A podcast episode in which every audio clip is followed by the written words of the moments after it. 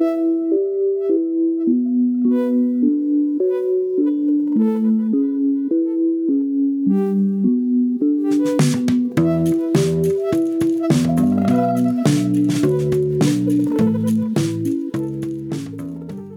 right, everyone, welcome back to Peds Ortho, your podcast for staying up to date on the pediatric orthopedic literature. Uh, we've got another great episode for you today or tonight, whenever you're listening. I'm Carter Clement from Children's Hospital of New Orleans. I'm here with Craig Louer, now of Vanderbilt University. Craig, how's the how's the move going?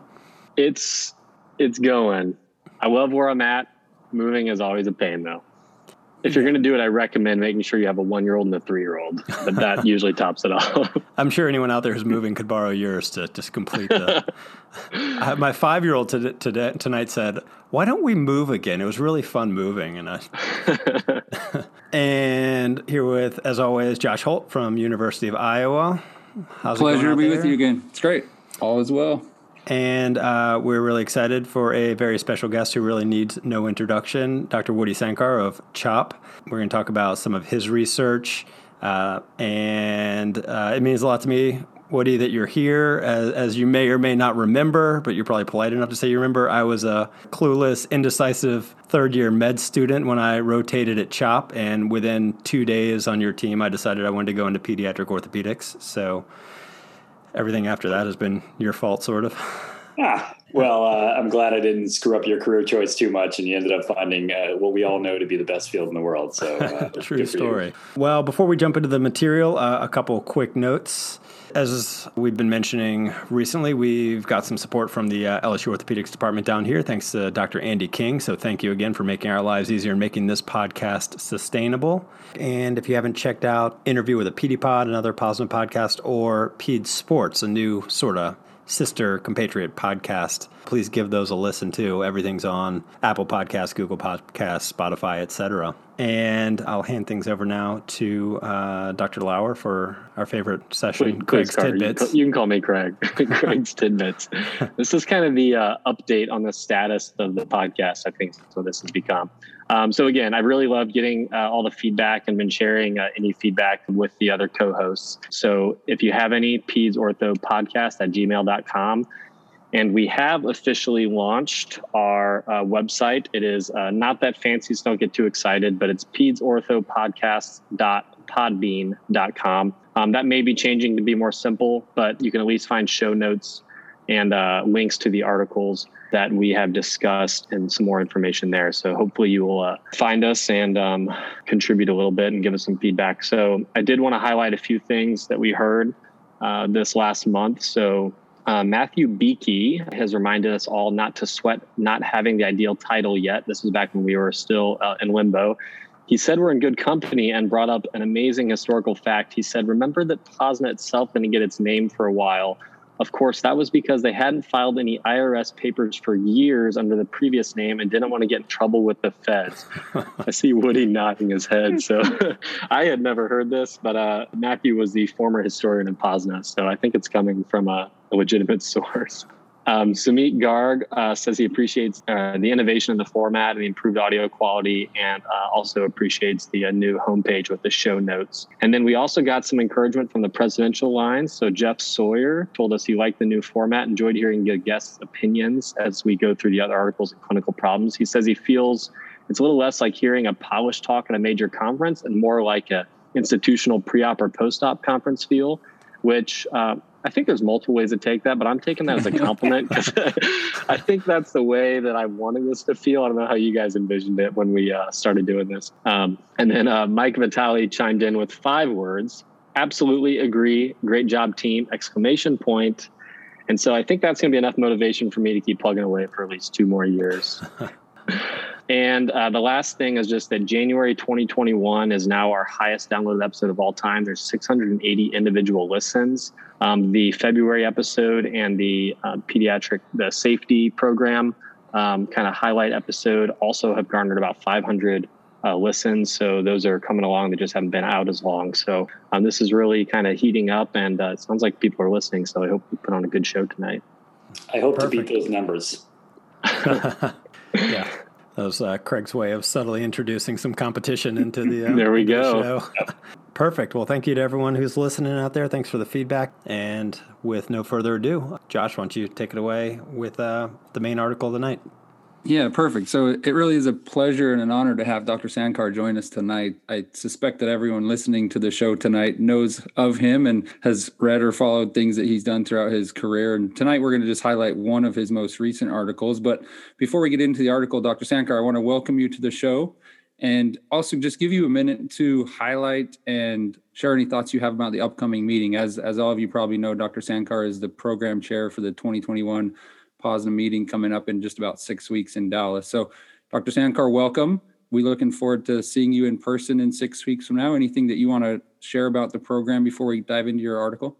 Yeah, thanks, Josh. It's really um, an honor to be here, and uh, that's quite a kind introduction. I'm not sure I completely deserve it, but thanks anyway. But we've been really working hard on the annual meeting. Obviously, we were all disappointed as a program committee with the understandable change last year with the height of the pandemic and having to cancel our live meeting, which we all you know really look forward to for both academic reasons but also personal and social reasons. As you know, we're a very close society. We have lots of good friends professionally, and it's such a great time to to catch up with people that we trained with or people that trained us. And and and so it's such a fun part of who we are as pediatric orthopedists. So obviously, last year was last year, and we didn't know what the spring was going to look like when we were going through the planning uh, sessions in August and and uh, and the fall. You know, we tried to plan for some flexibility, and we felt really strongly that with the changes over the winter that we could do a live meeting. Uh, we felt like uh, you know most physicians were vaccinated. Um, we felt like the environment had changed in terms of safety for travel. And we also felt like we could do better uh, since our knowledge was uh, at a better point about mitigation efforts and, and, masking and social distancing and so on. So the presidential line, the program committee felt uh, like we could do this and we could do it well and we could do it safely. So we, you know, obviously went forward with our academic program like most people are used to. We did as every year, the program committee always makes some changes to try to tweak things and try to make things more interesting. Hopefully we've come up with a really exciting program. There definitely are a few changes this year. Uh, we are going to have a subspecialty day on Thursday morning rather than Friday afternoon, which is which is a pretty big change. Really, that's where a ton of content is. If you look at the number of abstracts that are presented within a, a few hour interval, it really is really heavily on that day because obviously there's so many concurrent sessions.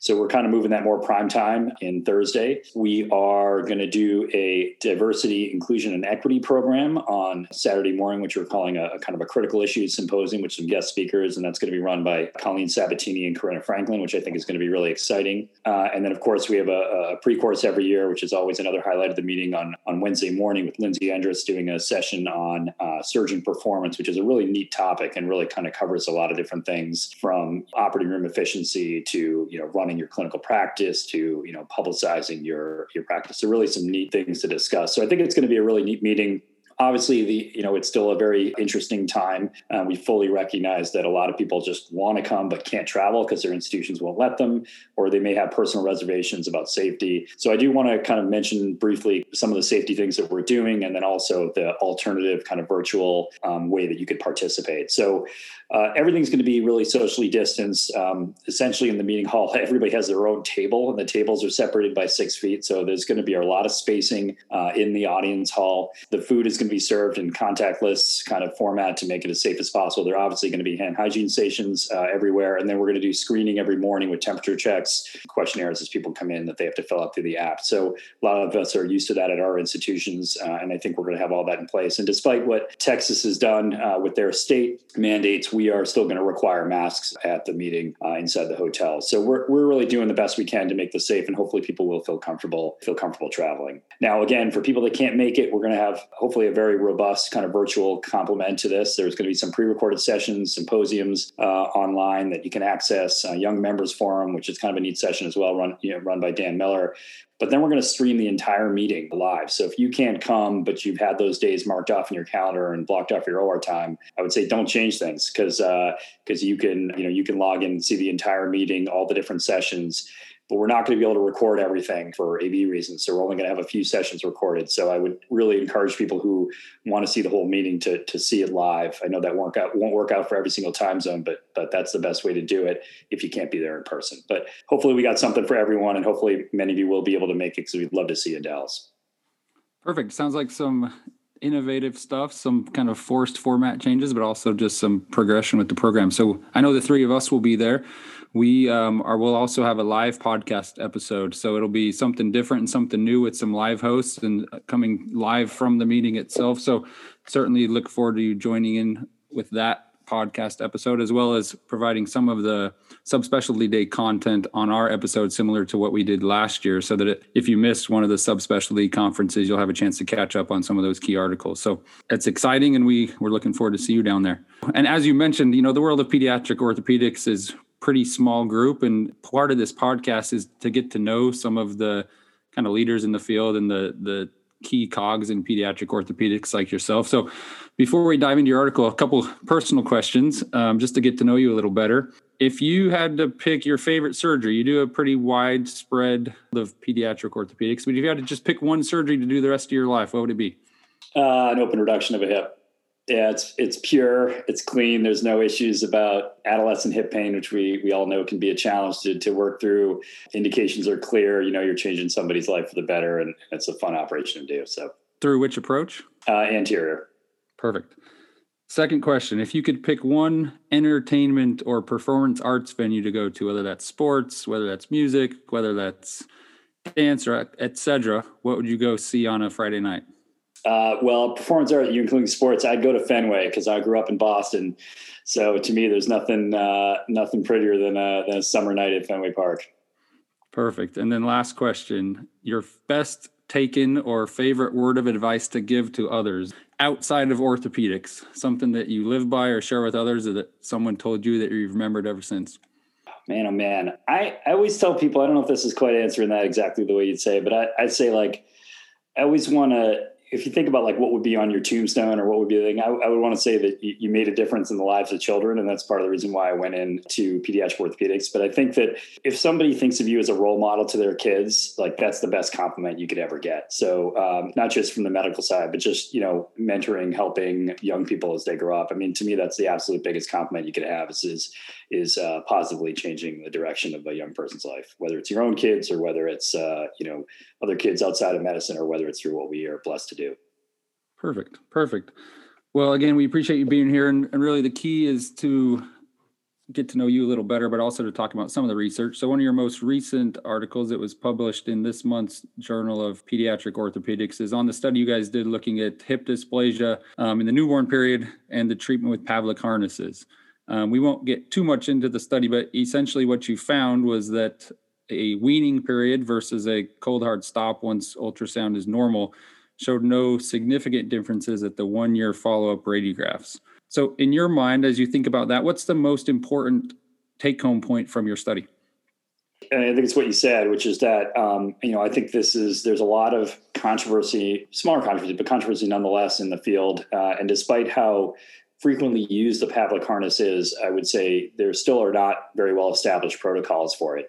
And this is one of those aspects that I think remains kind of not worked out very well, which is, you know, do you wean or do you not? It's a very simple question, and you would think we would ha- we would know this, but you know, we really don't, despite how often uh, this is used. And so, um, my take-home point is that in you know, and we can talk about the limitations and the shortcomings of the, of the study for sure, but I would say, you know, with the numbers that we use, which were powered, I think, reasonably well, despite seemingly relatively small, and they were all matched. I think it was I think it was designed reasonably well for a retrospective study you know, we really didn't see a difference. And I was surprised because I'm the weaner uh, institution. Uh, so I, um, I've always weaned in my practice and have thought about it as getting a little extra time in and kind of over treating the hip a little bit. And, you know, as it says in the, in the paper, our hypothesis was that was that the S athletics would be better in the wean cohort. It just didn't pan out that way. So, you know, I think again, things were matched. I think they were powered reasonably well. And I think the study design for a retrospective study was good. Uh, we can go into more detail if you want about you know where I think there are shortcomings. But yeah, the take home point was that it didn't seem to make that much of a difference. Okay, so the key question then it's a two part: Do you wean still, or are you a non weaner?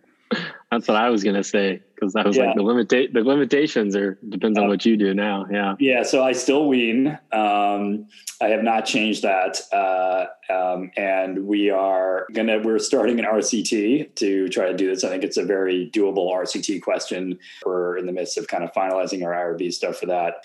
Uh, I can I can tell you why you know I, again the study came out the way the study is and I, and I kind of believe in the numbers and the data and, and, stuff but I would say you know if I were to criticize my own study I'd say if you kind of look a little deeply, there's there's two things. One is that it's a pretty young cohort. It's oh, you know, the average age of time initiation was about 16 or 17 days, so it's just over a couple weeks. So they're super young kids, and and part of that is because the institution that I was matching with, which was NYU and, and Pablo Castaneda's patients, you know, for whatever reason with New York and the referral and not having as many children in Manhattan, they, they just didn't have a lot of older kids, but he had a lot of younger kids. And so we ended up, we ended up matching to that based on what he had. And so it, it's just a super young cohort. And I wonder in my own mind whether somebody who starts a Pavlik later, who, um, you know, maybe doesn't normalize as fast or maybe as well as that super young mobile hip that we all know kind of succeeds very very quickly. Um, if somebody comes in at three or four months you know is that a patient that maybe needs to be treated longer which is essentially what weaning is right? Is that you're you're treating a little bit longer. So i wonder whether that would make a difference and then the other thing is is kind of was talked about in the manuscript there's you know there was a because this was like we went back and retrospectively matched two institutions because I knew Pablo never weans and and I do, and so we we're like, hey, listen, let's compare this stuff you know, he has slightly different follow up intervals than what I do. And so that's why um, you'll see if you got into the numbers that there's like a 10 or 12 day difference in the average time of being in the harness before either he stopped or I weaned. That obviously brings the cohorts closer together because he treated for more hours. And again, in and maybe it doesn't make a difference in a two week old, but maybe it does make a difference in a four month old. So that's what I would say were the shortcomings. I, I still think that the cohorts were matched really nicely, but I think they're they're young, and that maybe it makes a difference in older kids. But it, it certainly, um, I, I, would say, you know, to anybody, if you don't wean, like you know, I think it's fine. Um, I still kind of do it. It's kind of the way my practice is set up. I, you know, if the RCT ends up coming out showing no difference, then I'll stop. yeah. I can argue with that, but um, but I still do it at this point.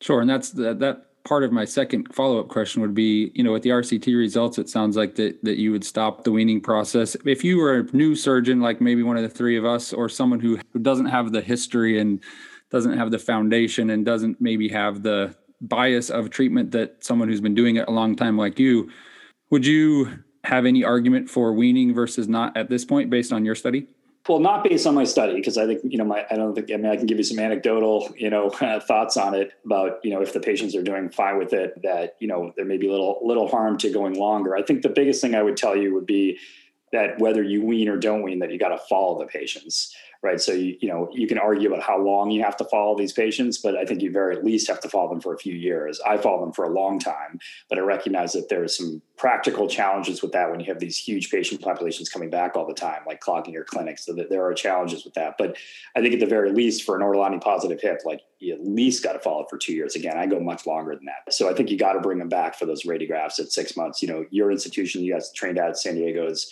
you know, plenty of data showing residual dysplasia, particularly in breech kids and, and, in kids that were treated in Pavlik as well. So it's out there and it's, you know, depending on what you believe, it's 5% to 30%, depending on the study you want to believe. So I think it's out there and you have to, you know, you have to appreciate it and, and look for it at the six month radiograph. Again, this study showed that weaning versus not weaning didn't make much of a difference in that time period.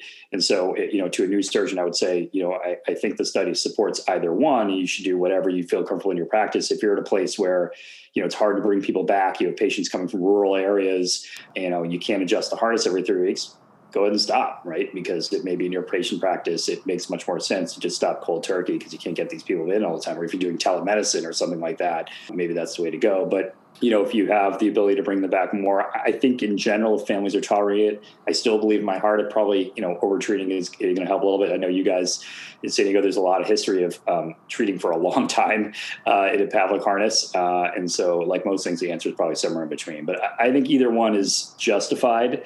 Uh, but I would say the, the thing that I think is really important is follow up. Great. And with your interest in adolescent hip, when you say you follow them for a long time, do you follow them until adolescence? I do. Yeah, I follow, which is a lot of patients. But yeah, we we uh, we do follow them, and, and unfortunately, they wait for like a two minute uh, office visit for me to eyeball an X-ray, yeah. essentially. But uh, but yeah, I do follow them. You know, I see patients uh, uh, till maturity, at least everyone. I've been in practice for about 12 or 13 years. So it's, you know, I'm, I'm, getting to the point where they're starting to mature. And obviously lots of people fall off and move and there's a lot of attrition. But I, I do, if they, you know, if they call back and say, what do you want? I say, I want you to keep coming back. Perfect. And not to tear off a very, very thick scar from Dr. Louer, but do uh, skin folds mean anything to you? Skin fold asymmetry? Ah, uh, they do not. um, to me. Yeah, it's just uh, you know, yeah. We'll let that one go yet. Perfect. Well, you know, I think this study certainly sheds a little bit of light, like you said, doing RCT and getting a little more data in a little more randomized, controlled fashion will be important. But uh, one more step to really trying to find some of the old practices that have been passed down from generation to generation and try and get a little more data on it. I think it's important. Yeah, I think it also just brings up, like, like I said earlier, just how amazing it is that something as simple as putting on this Velcro strap apparatus is like we we you know nobody can even agree on protocols. You know, we we did a expert consensus to the International Hip Dysplasia Institute, and like none of us could agree on you know when do you wean and how fast you wean and do you wean and then you know do you put it directly on skin? Do you put it over a onesie? Like I mean, it's just like the stuff that we all believe that this is how we do it, and we we kind of practice this way. And then you talk to somebody who's equally qualified, who has great results clinically, and they do things slightly differently or, or significantly differently. It's just amazing how much variability there is in in our society society. When we think about trying to expand these kind of relatively simple non-surgical treatments beyond orthopedic surgeons that have to do this. And you think about like how Ponseti uh, casting has really gone beyond doctors, right, to physiotherapists and and and you know these mid-level providers all over the world who can who can apply these things. Like the Pavlik harness is really no different. Like this should be something that that people can learn how to apply, and we have a pretty reasonable protocol. But you know, even within you know North America and, and supposed experts, people people can't settle on a protocol. So it's just one of those. It's one of those amazing things when you think about it. Yeah, good point. Good point. Well, Carter or Craig, any of you have any burning questions regarding this topic, or we can keep Dr. Sankar on the line for a little more and throw some more questions at him? I was hoping to ask you um, some of these questions that you just hinted at that do not have any right answer, but just to sort of get your opinion on them. So, uh, for example, in general, sort of when do you start a Pavlik harness? Um, for initial treatment, I treat every Ortolani positive hip, regardless of the age. I don't I don't wait on those. Certainly, you can argue to wait a couple weeks or something. I don't start in the hospital. So if somebody's like in the NICU or if somebody's like you know going home that day, I won't do it. I'll start in my clinic where I can give them the appropriate counseling. But short of that, I basically start as soon as I get make an outpatient diagnosis.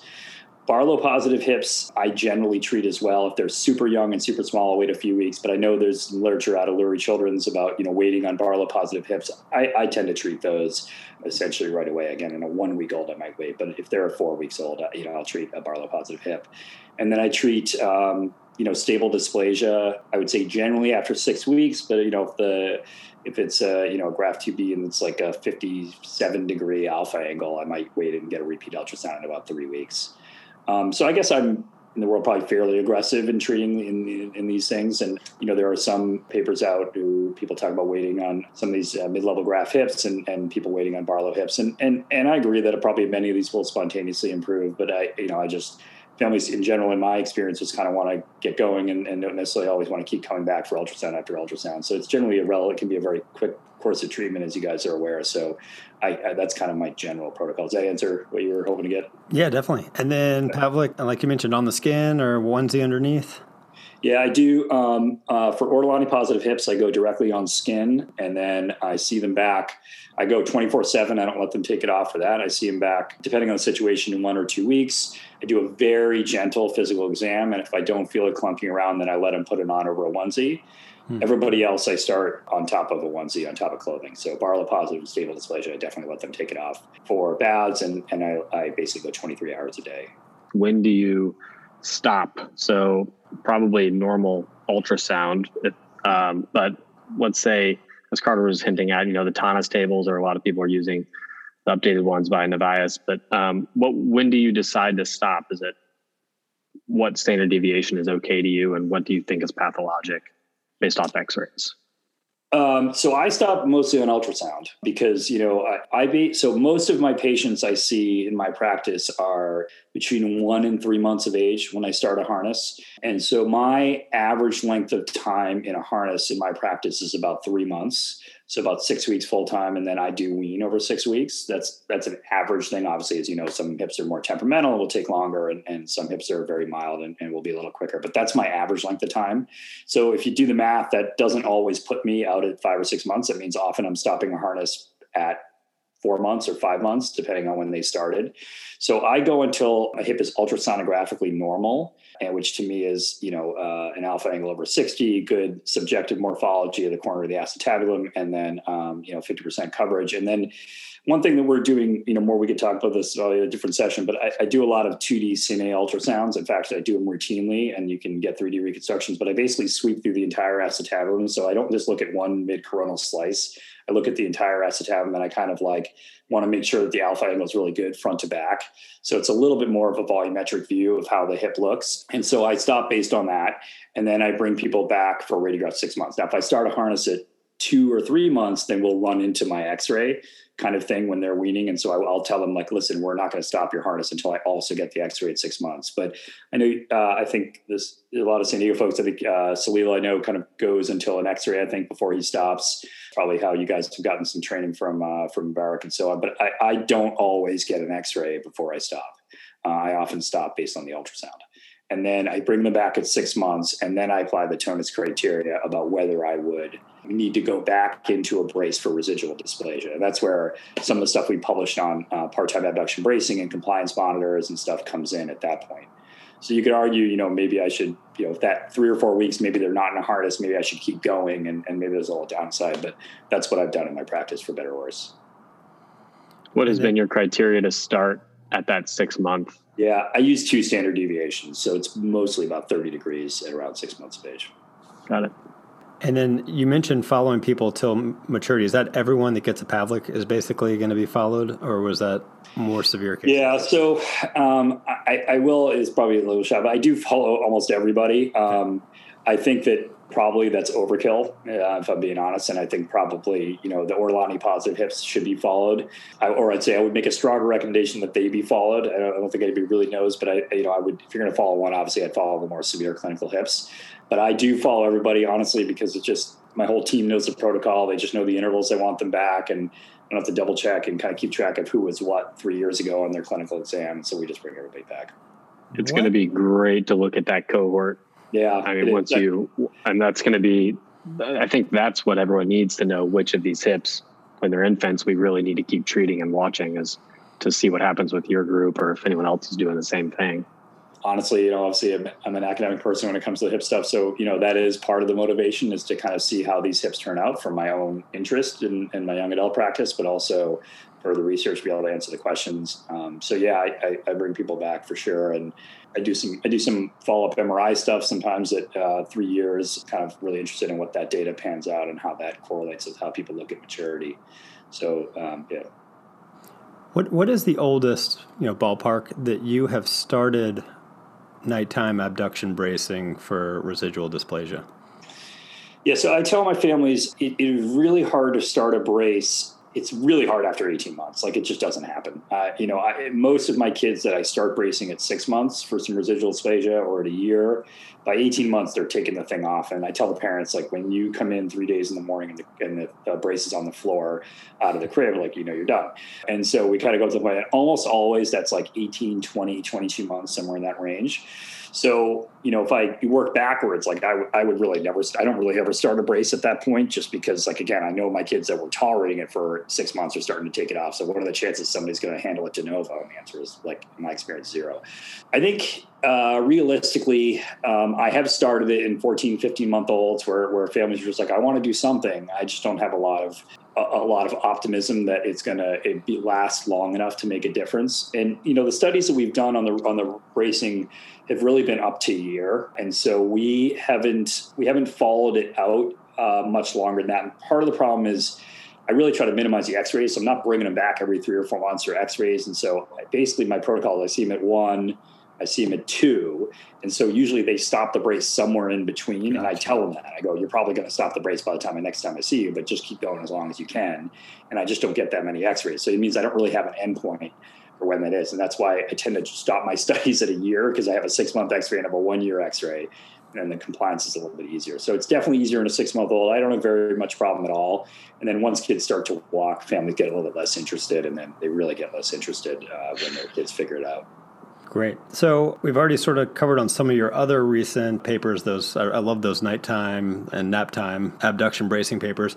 The other one I wanted to sort of follow up with was the single incision triple innominate osteotomy uh, technique that you and Dr. Zaltz described with with great outcomes. So I was curious when in age do you switch from, well, I guess for the younger patients, do you have a preferred acetabuloplasty, you know, Pemberton, Degas, whatever, for a DDH patient? And then when do you uh, switch over to a triple? Yeah, so I do all of them. Maybe not a San Diego, but I do, um, you know, a Pemberga version. You know, where you, you know, I, I don't go kind of way down like a Pemberton, but I come down a little bit in between the notch, so kind of a Pemberga version. So a bending acetabuloplasty of some various Sankar version of whatever we call it. And I do that, uh, and I do Salters as well. Um, I'm going to answer it, I guess, a few different ways, try to be as brief as I can. Uh, I think at the time of an open reduction, if the acetabulum is very capacious, which is kind of a slide dislocation where the femoral head, you know, the ones that have kind of be coming in and out and kind of shearing off the corner. I do more of a bending acetabuloplasty for that because I want to actually reduce the volume. For what uh, Martin Gargan once called a jump dislocation, where it looks like the femoral just completely escaped and you have a nice preserved corner of the acetabulum. They usually have a pretty short sourcil, and I tend to do a, a redirectional osteotomy with salter for those. So I do do both. I would say in practice, it ends up being probably 80 20 Pemberton versus Salter. Um, for residual dysplasia, you know, if, if, we're honest, there's often a little coxa magna uh, if you did an open reduction. And so in those situations, I'll do more of a salter because I don't want to, again, squeeze it down too much more.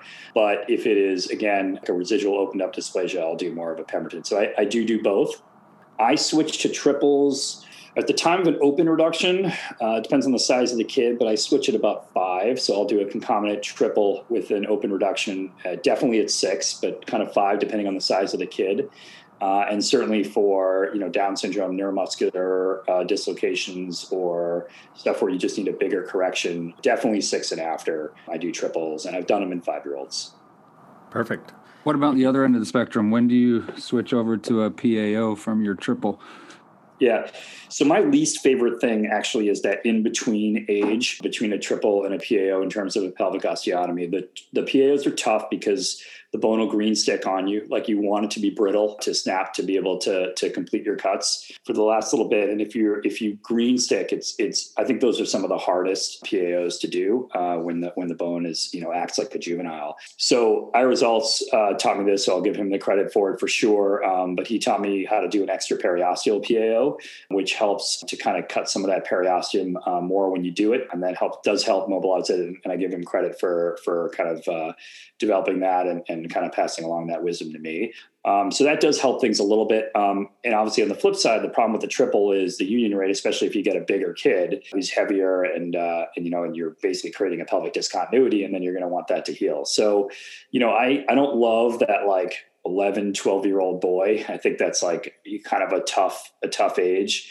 But I guess um, I wouldn't say it's a hard age. It really depends on maturity. If the triradiate's closing, I don't worry about the triradiate. I'll put it that way. Like I don't really worry about a growth arrest. You know, there's never been a, a documented growth arrest after age uh, eight or so with with trauma to the triradiate. And so, you know, I, I, wouldn't worry too much. About, I don't know that I would do it in an eight year old, although the Swiss have done it.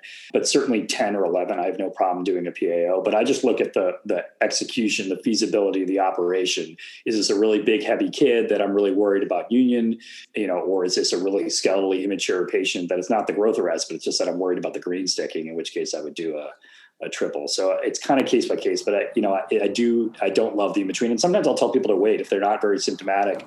I'll say, let's just wait a year and do it in a year because you're just, getting your triade's going to close up a little bit. The bone will be a little bit easier to mobilize.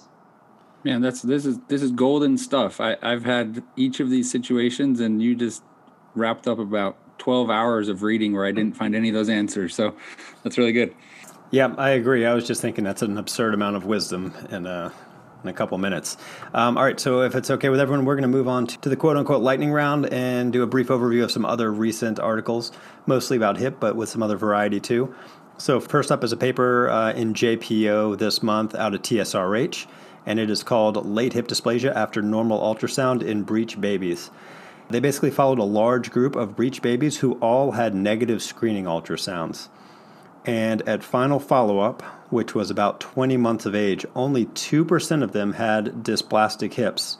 None of, none of them were treated initially, and so only 2% with breech presentation later developed dysplasia. So much less than previous studies, which had estimated up to 30% of these breech babies will gradually develop dysplasia. Um, the authors recommend follow up of these breech babies at about a year, which I think is what a lot of a lot of us are doing already. Dr. Sankar, how do you manage these breech presentations that present normally at first? Yeah, so Megan Emery has a paper when she was at San Diego, and then we wrote a paper um, not too long after showing, uh, and we this was at the six month time point, admittedly, not at at, at, at later time point. I can't remember our exact number. I think it was like seventeen or eighteen percent, but it was you know somewhere, somewhere between fifteen and twenty percent uh, was the incidence of radiographic dysplasia as defined by two standard deviations on the Tönnis at six months. So same kind of thing that I typically use in my clinical practice around 30 degrees.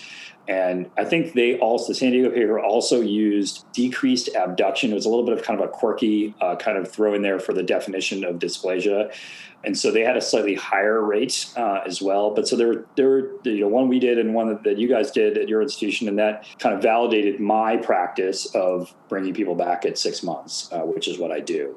I have uh, I think briefly read that paper that you uh, just talked about. I do not remember exactly what their criteria was for defining dysplasia off the top of my head. So um, as far as commenting, which you may ask me like why do I think their rate was much lower? I, I, I think it that, was almost, I believe it was also two standard deviations. Okay. Uh, at a later time point, though, right? Yeah, yeah. Basically, yeah. at any time, whenever yeah. they followed up. Yeah, I don't know. I mean, I you know, I think there's obviously a few papers out there. So I think certainly more and more, if you talk to pediatricians, I think they've started to get the message that maybe just an ultrasound alone is not enough. I've seen that for sure in our area, where you know, I like I didn't think pediatricians would ever read anything that's in the orthopedic literature, but then I'm getting a lot of people sending them in you know, saying like, or getting me emails saying, "Oh, I got a six month X-ray. Is this okay?" or something like that. So uh, it, it, seems to the message seems to be getting out. But you know, again, I, I you know I believe the data we wrote and that San Diego wrote a good paper too. So I, I don't know exactly why you know it's different. Um, you know, at Texas versus ours, but you know, I do believe it exists, and I, I treat a lot of patients. You know, I you know, there's 10 i do think 10 15 20% of patients that i put into a brace you know and uh, and i do think it, it helps. It's very low impact. I always think when you're you know making these decisions to get imaging studies you have to have like something you're going to do about it right? It has to be something that has to be beneficial enough that's more than surgery. If it's just surgery like you could just wait for them to grow up and then do the, do the operation and when you you know a little later if you see something. But if you're actually going to intervene with a non-surgical modality um, then there is a benefit to bringing them back. And I think, you know, with our other part-time studies, I mean, I think part-time bracing studies, I, I think there is a reasonable low intervention treatment option. So that's why I bring people back. Love it.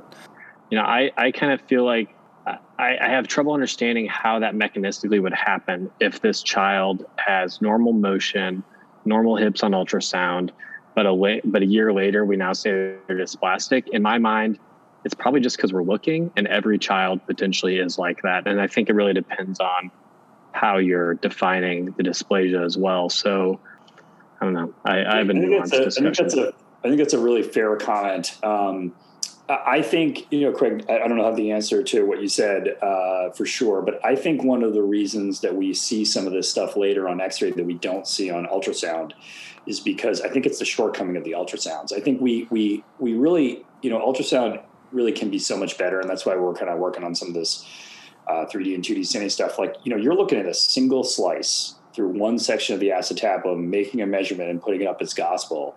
And um, it's just not, not accurate. There's so much data out there showing that just uh, probe tilt changes your measurement by a little bit. Yeah. So there's so much operator variability in ultrasound performance. And then the X-ray is simple, right? It's pretty, it's pretty reproducible. It sums the entire content of the acetabulum together as opposed to looking at a single slice. So I think that's a lot of what we see is that we may be calling hips normal that are not entirely normal. But you're also right. It could be that there's a lot of this in the normal population that we we just don't bring the normal population back for x-rays all the time and, and, and maybe it's more other than you think but yeah uh, again i mean there's there's a fair number of you know young women walking out there with with dysplasia some of them are symptomatic some of them are and you wonder how much of this can be traced back really to to this stuff in infancy because certainly some people have postulated that's a, a, really a different disease so maybe it is well, what it is I loved what you said when you were initially talking about the ultrasound and how you're kind of getting this summary view with multiple coronal cuts. Because I, I hadn't heard anyone say that before, but I often, you know, when doing them myself, and I'm like, it looks totally different here than it does here, and you would have a different conclusion And if you're looking at just what a radiologist sends you or a tech sends you, it's uh, it's so subjective. And so, yeah, I was nodding very hard during that uh, that discussion. Perfect point for a transition. Next up, an article out of Germany in JCO. It's called Pediatric Hip Ultrasound Uncertainties in Examination and Choice of Treatment. Good segue. Um, so, in this population in Germany, they do routine screening with ultrasound of all babies at age four to five weeks. And basically, if anything's uncertain on the ultrasound, they get sent for an orthopedic evaluation. So they were trying to figure out what percentage of those hips needed to be sent and which ones were sort of quote unquote wasted referrals. What do you guys think? Anyone want to take a stab at it? Population does this all the time, every single baby. What percentage of the orthopedic referrals are unnecessary? 68%. I was going to say 46%. Uh, I'd go 70. If we play prices right rules, then Josh wins as usual. But it's 64. Whew. So almost two out of three once they were actually evaluated. And you know, again, here we you know, failing of the ultrasound, here we are. It's not perfect. Dr. Sankar, what do you what do you think about universal screening in general? Is that are we doing things right? Should we be considering that in this country? Yeah, so you know, as you guys know, it's it's the false positive thing that kills it, right? So it you know it's not cost effective according to AP because uh, you know we have too many false positives. We generate these referrals, we generate these appointments, and a lot of these uh, hips will spontaneously normalize, and you have you know immature hips, and that's the problem, right? Is that we, despite how great ultrasound is in the sense that it's portable and it's uh, you know non-radiation, still all that kind of stuff. You know, when you get into it and you're talking about classifying a hip as normal or abnormal and treat versus not treat it's not perfect. And again you generate these referrals that maybe you don't need to be. And so this is where you know there's lots of centers um, you know kishore Mulpuri is working on this in vancouver and there's some work in, in edmonton as well about essentially these kind of automated AI 3D ultrasounds where you um, essentially put the thing in one spot. You hit a button and it scans. You don't have to like move your hand. It's not probe dependent or technician dependent, and it kind of spits out you know a volumetric assessment and kind of tells you good or not good. Now, again, that that still involves technology, involves dissemination of that technology, and so on. But like eventually that's where this is going to go is that we have to get better about uh, doing this. I mean, you know, you can put an EKG monitor on and, and nine times out of 10, that monitor is going to tell you the right, the right diagnosis because of, because of the pattern recognition. And that's kind of what this has to come to when you got to get a screening modality. Cause you can't, you can't create a huge number of false referrals because then it just doesn't, it, it doesn't work from a, from a public health standpoint. Got it. All right. Up next, we're going back to JPO. Um, this is a paper out of Nationwide Children's in Ohio. This paper is sponsored by a POSNA micro grant, which is great, and it is called Do Obese Children Have Poor Patient Reported Outcomes After CRPP of Supracondylars? So they basically compared some obese patients to non obese patients. What do you guys think? Did they do worse, better, the same? And what's the outcome? They used several uh, PROMIS domains. Okay. And then also a quick dash score. I'm going to guess they did the same just based on stress and use of the extremity and, and kind of function level. Yeah, I'll just stop it right there. It, As usual, Josh Josh has it. Booyah. I was gonna say, is is any is any pediatric fracture study not just equivalent equivalent outcomes? they all do great.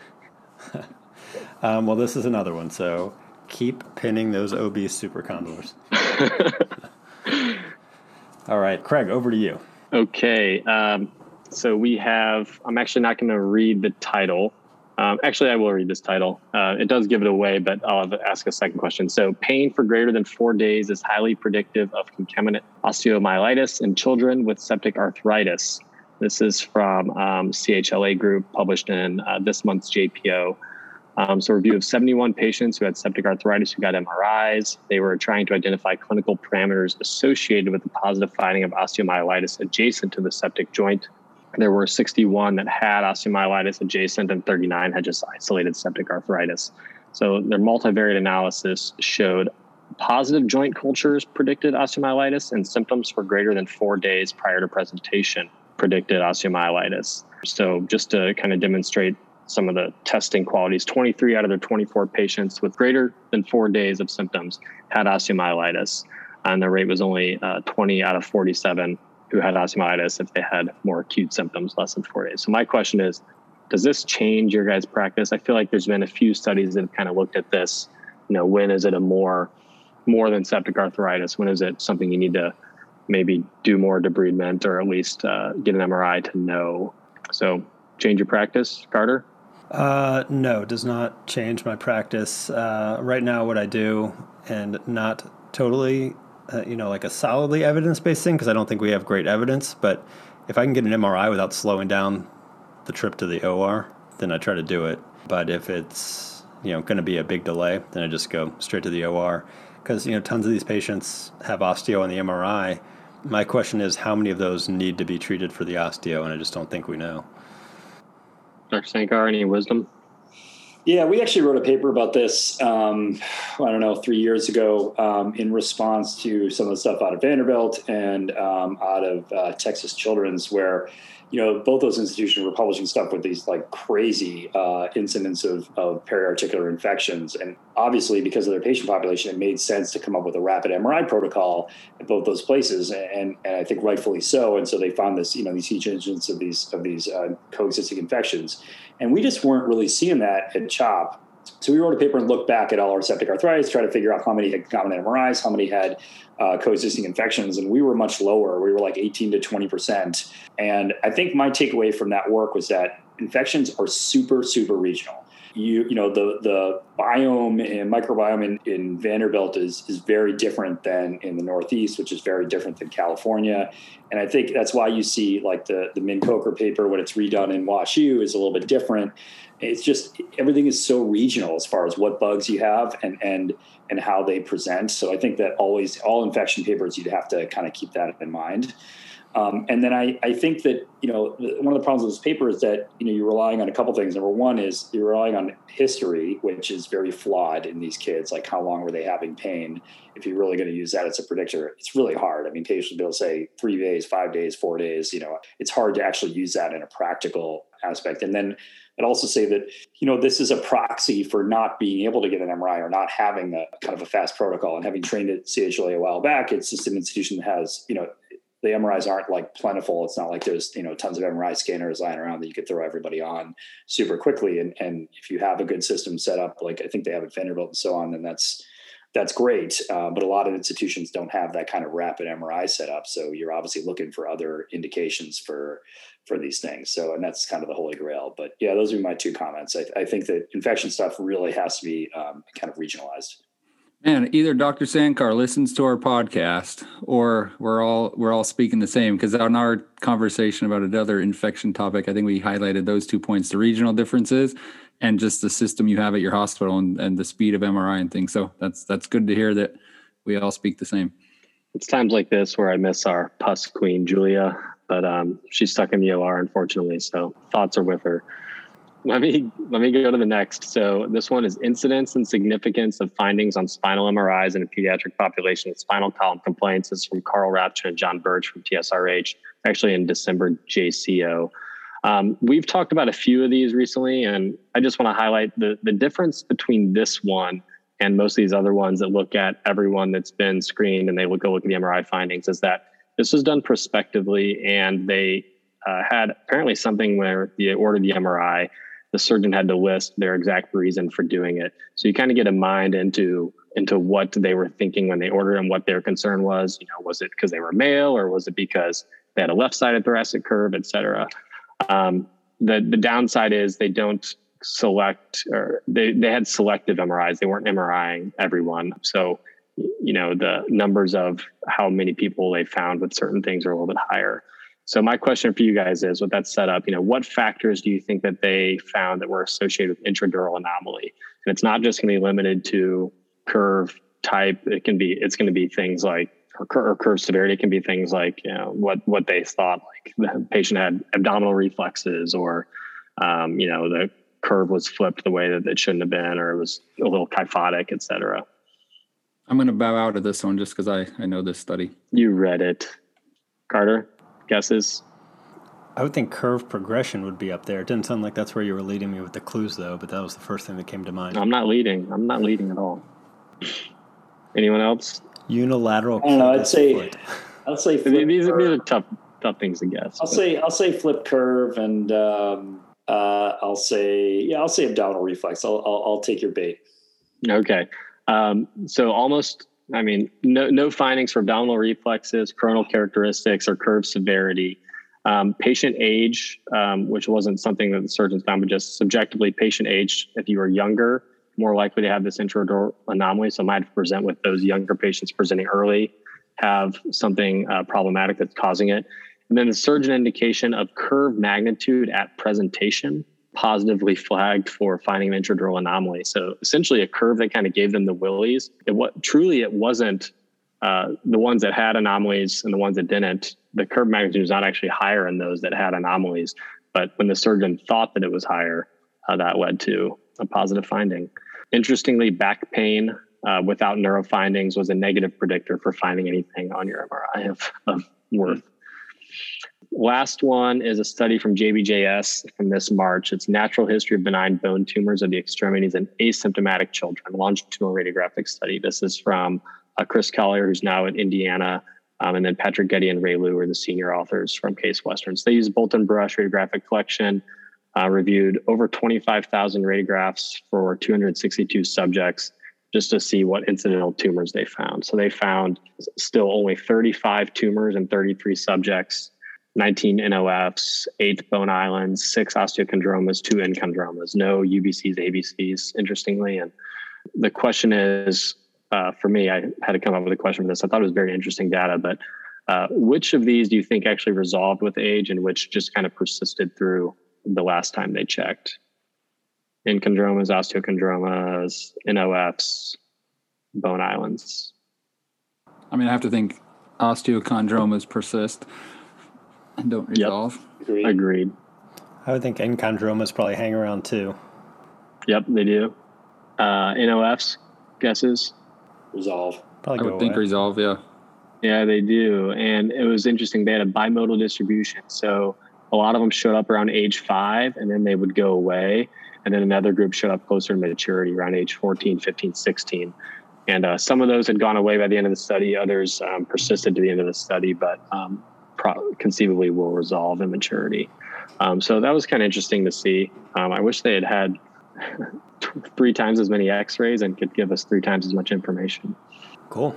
Interesting study. All right. Well uh, thank you so much dr Sankar, for joining us excited to see all you guys in dallas and hopefully a lot of people out there listening too are going to be able to make it we'll be bringing you more episodes as we go and hopefully in the coming weeks we'll have some uh, episodes about subspecialty day topics from the annual meeting sort of leading up to the event Wonderful. Dr. Sankar, thank you so much for spending time with us. All right. Thanks, Thank guys. you. Yeah, we great to see you, everyone tonight. Shout out to Julia.